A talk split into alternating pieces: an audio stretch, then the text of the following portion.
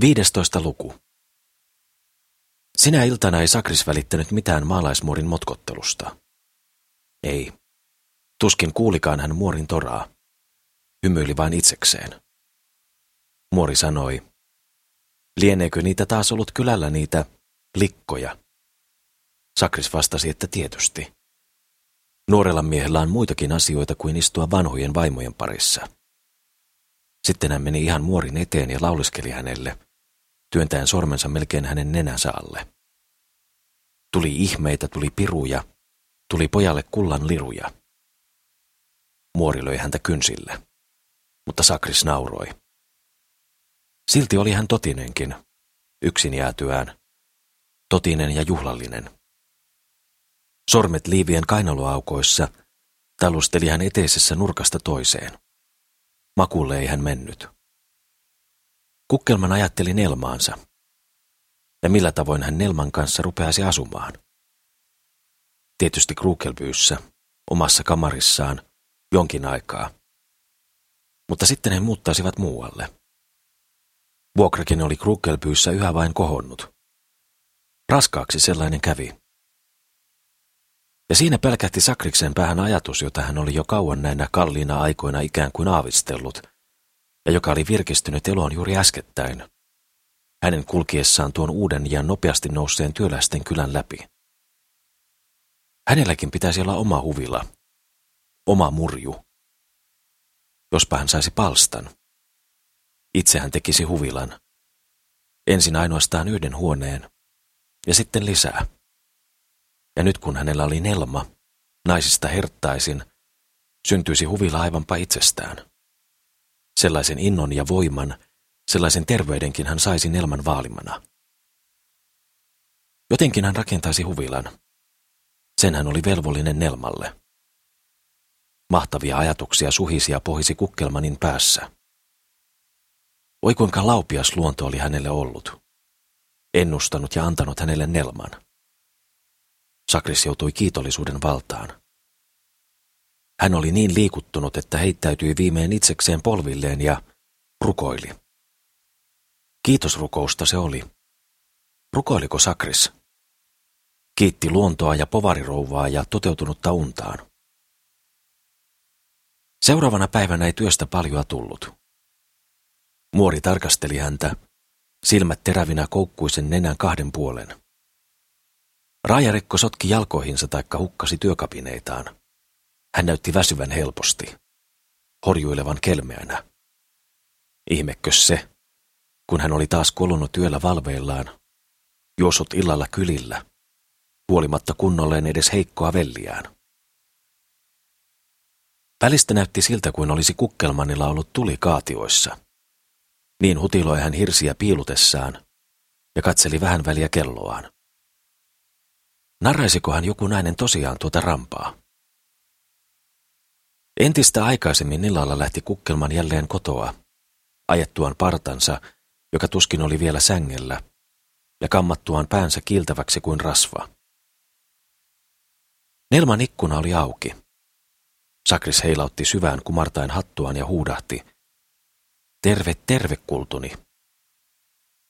Nelma katsoi häneen kummastuen ja hajamielisesti, niin kuin ei olisi häntä ymmärtänyt mutta sanoi sitten. Mimmi käski, ettei teidän pitäisi tulla tähän ikkunan alle, eikä pyytää halkojen pilkkomista. Mimmi on pihalla. Rampa oli yskän ymmärtävinään. Hän vetäytyi heti lankkuaidan kätköön. Hänen mielestään oli Nelma niin kaino, että puhui ikään kuin Mimmin suun kautta. Sitten puikki kukkelman terkistelemään pihalle portin rausta ja siellä oli Mimmi erään toisen naisen seurassa. Se toinen kääntyi selin. Sakris huudahti hiljaa. Neiti, neiti Byskata. Mimmi kääntyi ja kuunteli. Sakris huudahti jälleen. Neiti Byskata, tulkaa tänne portin tykö. Mimmi tuli verkalleen, roskakori kädessä. Kukkelmanin käheän ja pihisevän äänen oli hän jo tuntenut. Hän supatti. Ahaa, tekö pykmestari? Muuten nimeni on Mimmi Rumfeld, aatelija. Ja minäpä sanon teille jotain. Mutta ensin, missä te asutte? Onko se mukava paikka? Teillä on talo. Pytinki. Sakris kysäisi. Kuka se tahtoo sitä tietää? Hahaa, se joka tykkää kovasti teistä, vastasi Mimmi. Sakris huudahti. Nelma. Niin, Nelma, Nelma, myönsi Mimmi. Sakris sanoi riemuiten. Pykninki. Ei, ei vielä. Mutta minulla on oma kamari, oma lokaali. Siisti, sievä. Sinne minä Nelman vien, kun pääsen täältä rakentamasta. Ja sitten, kyllä tulee huvila. Se tulee. Ja sen minä sanon, että siitä ei saa sitten mitään puuttua. Ei kamari Nelmalta, eikä muutakaan. Ja kanalan voi tehdä. Eikä sikala saa puuttua.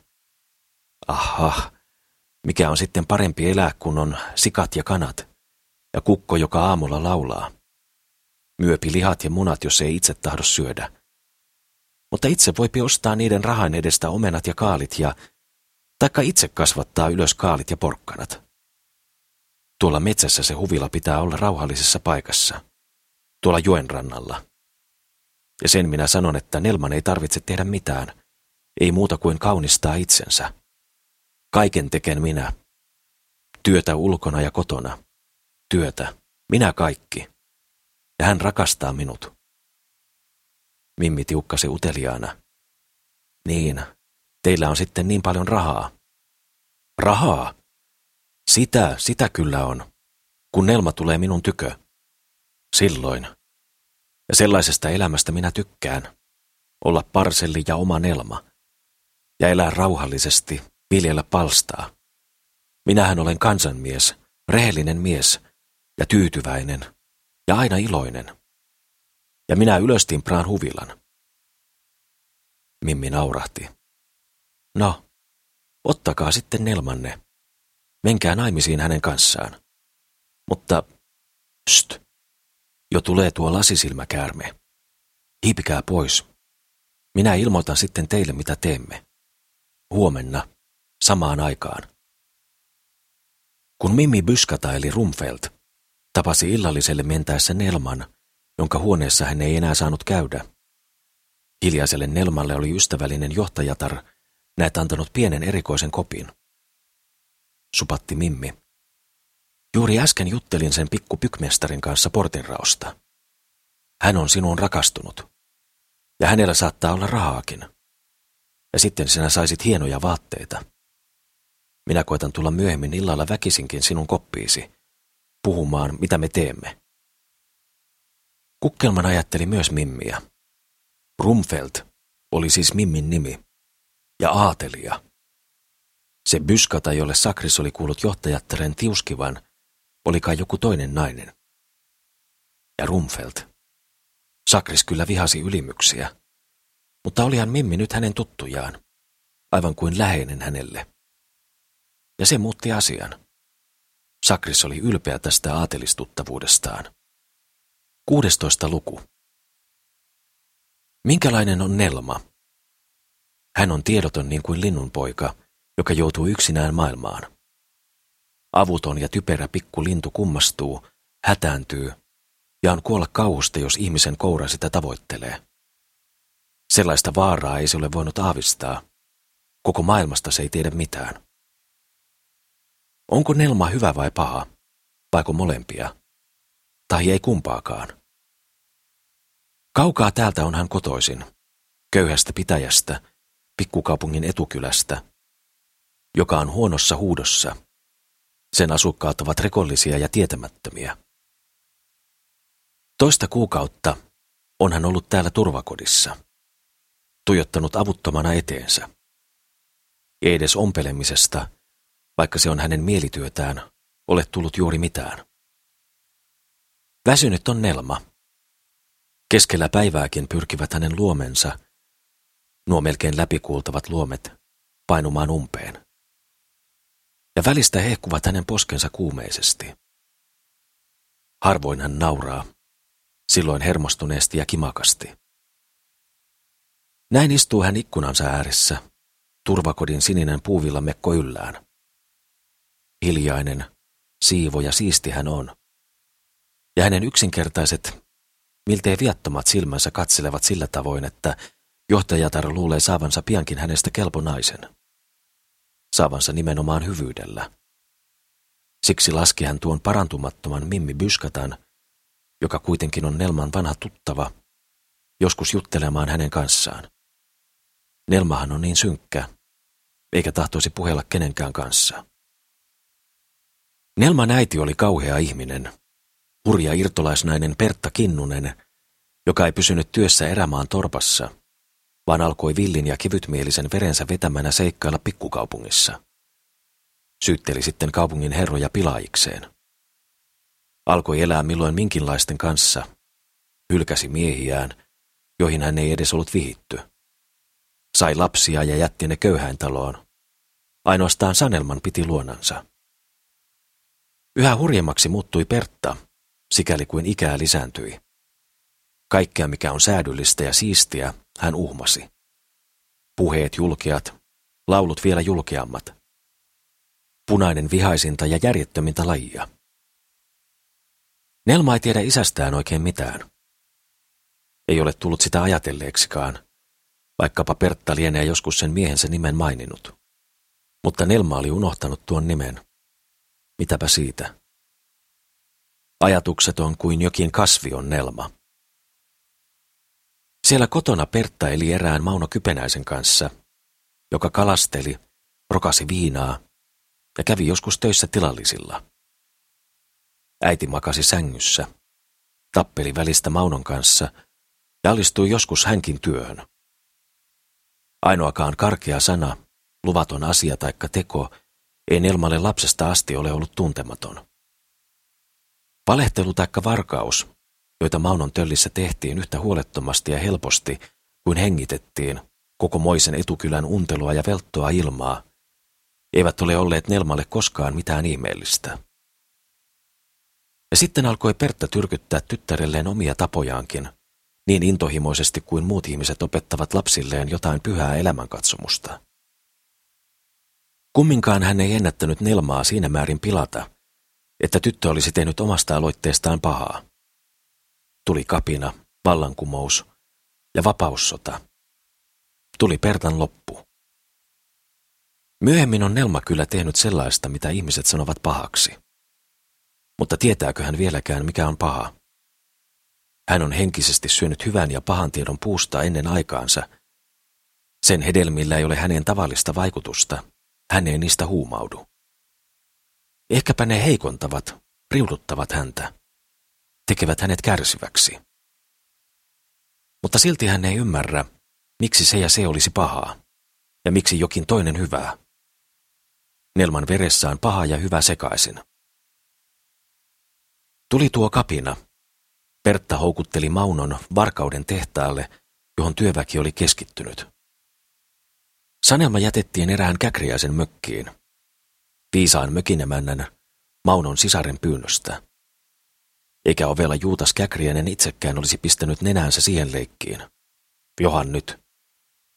Hän saattoi Pertan ja Maunon tammallaan lähelle tehdasta. Perttaan eivät varoitukset pystyneet. Pertta Kinnunen riehui punakaartilaisten kanssa talonpoikaistaloissa. Kävi ryöstämässä niistä elintarpeita. Talonpoikahan rikastui ja nylki tehtaalaisia, jonka täytyi näinä kalliina aikoina elää kädestä suuhun, ja jota ei maailmassa kiinnittänyt paljoa mikään muu kuin raha ja palkka. Työläinen vihasi talonpoikaa, ja talonpoika pelkäsi häntä. Toisiaan eivät he ymmärtäneet yhtään. Tuo maasta elävä ja tuo maaton, uusiin ajatuksiin kasvatettu. Hurja Pertta oli miltei punikkien johtaja. Mieluimmin olisi hän tappanut kaikki tilalliset venäläisellä kiväärillään, niin suuret kuin pienemmätkin. Puhkaistuaan ensin heiltä silmät, poltettuaan päät roviossa. Taikka haudannut elävältä heidät kaulaa myöten maahan. Sitä eivät toki toiset täällä sallineet, eivät ainakaan vielä. Ja sitten se oli myöhäistä. Mutta kuitenkin sai Pertta tuntea jonkinlaista suloista verentuoksua. Hän näki muutamia ammuttuja porvareita, niiden veriset rinnat ja halkaistut kallot. Ja siinä iski hän ruumiita piiskalla. Ja kirkossa sai Pertta tanssia. Rosvottu karja teurastettiin näet kirkossa. Pertta asetteli lehmien päät alttarin kehyksen reunalle. Jotkut kirkon viinistä juopuneet sällit jakoivat verisille päille ehtoollista. Ja Pertta Kinnunen hyppi lattialla prissakkaa, pryssiltä oppimaansa. Mutta vielä hurjemmankin tanssin hän suoritti, kun valkeat valloittivat tehtaan. Hän vaati piiritettyjä vastarintaan. Veripunaisina värisivät hänen sieraimensa, kun hän huiski kiväri kädessä. Ampui pihalle, lauloi vallankumouslauluja, pilkkasi halveksumista leiskuvin povin niitä pelkureita, jotka tahtoivat antautua. Ja antautuivatkin. Pertta näytti ikkunasta valkeaa riepua, muka antautumislippua. Mutta kun porvari-upseeri ilmestyi näkyville, ampui Pertta hänet. Niin keskellä kuulien vihellystä, granaattien räjähtelyä, tulipalon loimua, hätääntyneiden huohotusta, haavoittuvien voihkinaa, naisten ja lasten itkua. Tuli lyhyt tuomio. Talonpojilla ja varsinkin ilman maata elävillä työläisillä ei ole nykyään mitään yhteistä. He ovat kaksi toisilleen vihamielistä maailmaa. Armeija, talonpojista nopeasti luotu, oli törkeästi ärsytetty vihaan. Ainoastaan siinä se oli yhtä vastustajansa kanssa, että se iski armotta. Se oli samaa rotua kuin lyötykin. Kuulustelut, miltei joutavia. Laukaukset rämähtelivät monta päivää, ja monet teloittajat nauroivat sydäntä keventävästä ilosta. Olihan taas päästy sadasta näitä kiusanhenkiä. Veri punersi hankea hiekkaudassa. Ammuttujen kasassa makasi paitsi Maunoa, myöskin Pertta. Kolme päivää hän makasi hautaamatta, potkittuna, alastomana. Mutta sitten hänestä vasta tuli punaisten sankaritar. Sinne joukkohaudalle erämaassa on nyt ilmestynyt ristejä taikka keppejä punaisine nauhoineen ja varsinkin Pertalle tuodaan sinne salaa kukkia. Jokainen tiesi hänen eläessään, ettei hänen kanssaan juuri voinut tulla toimeen. Nyt on se mielettömyys unohdettu. Hän on marttyyri.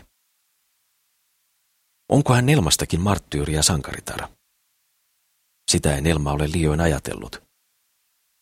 Kun Pertta ammuttiin, tunsi hän kyllä ihailevansa hänen hurjuuttaan, mutta samalla aavisteli hän, varsinkin eräiden porvarien puheiden johdosta, että äiti oli jollakin tavoin kohtalonsa ansainnut.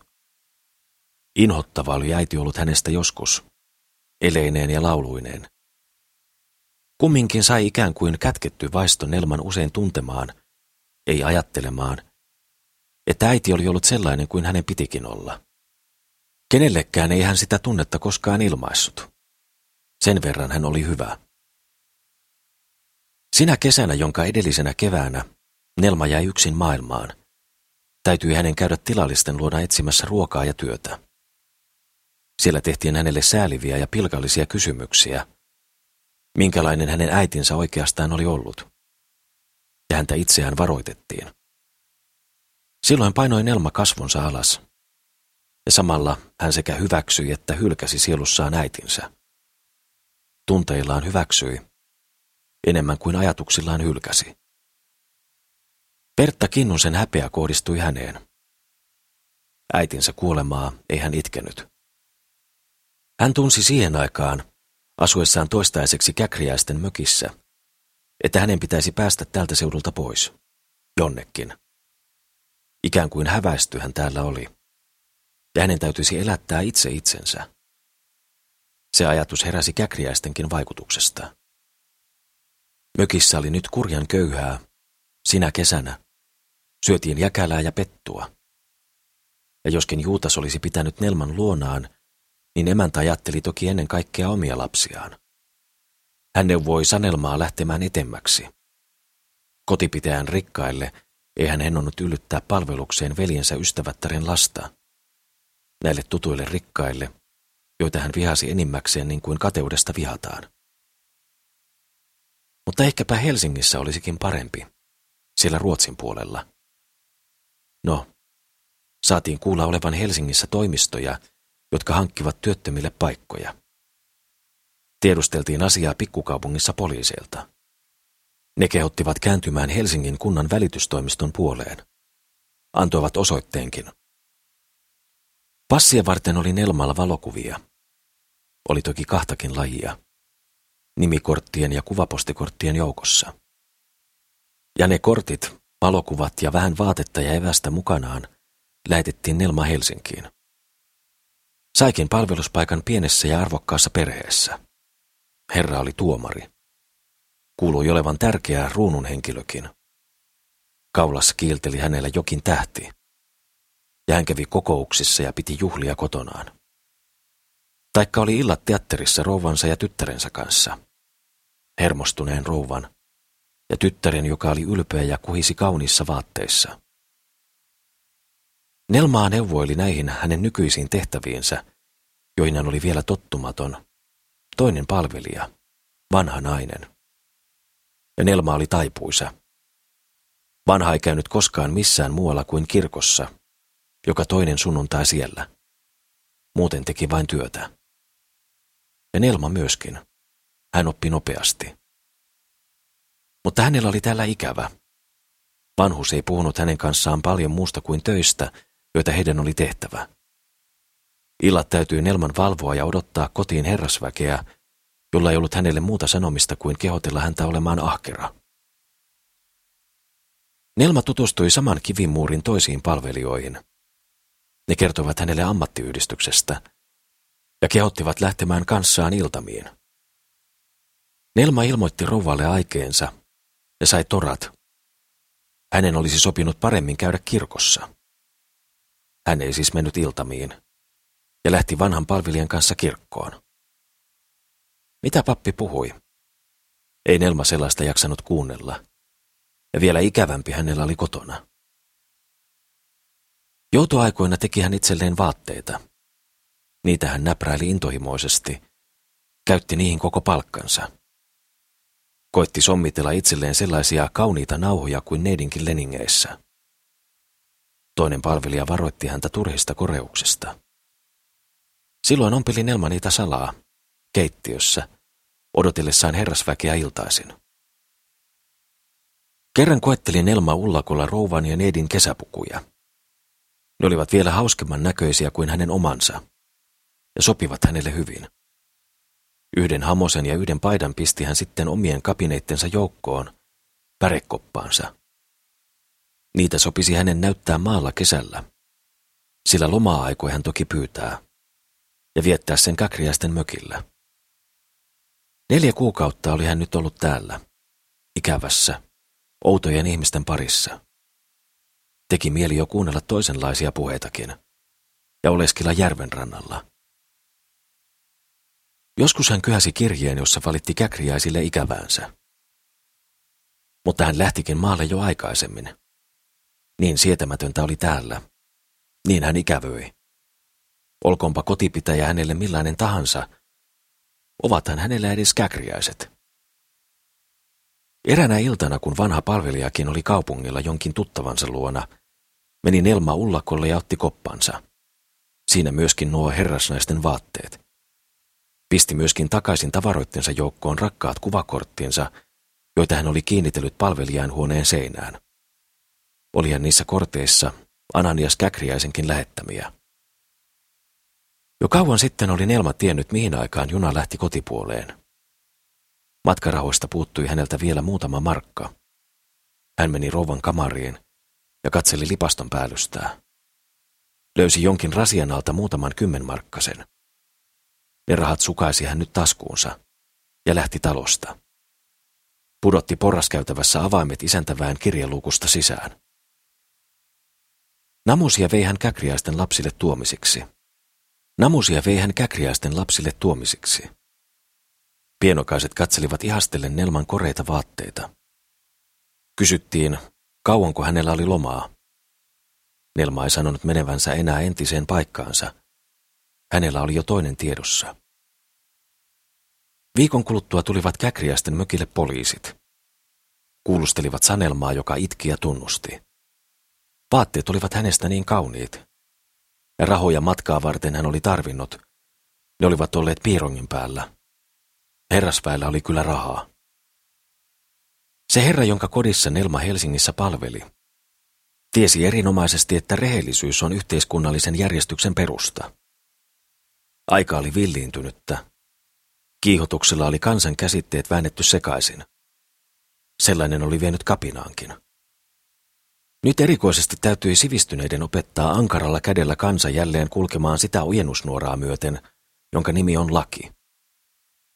Poliisit veivät Nelman mukaansa Helsinkiin. Siellä tuomittiin hänet neljäksi kuukaudeksi vankeuteen.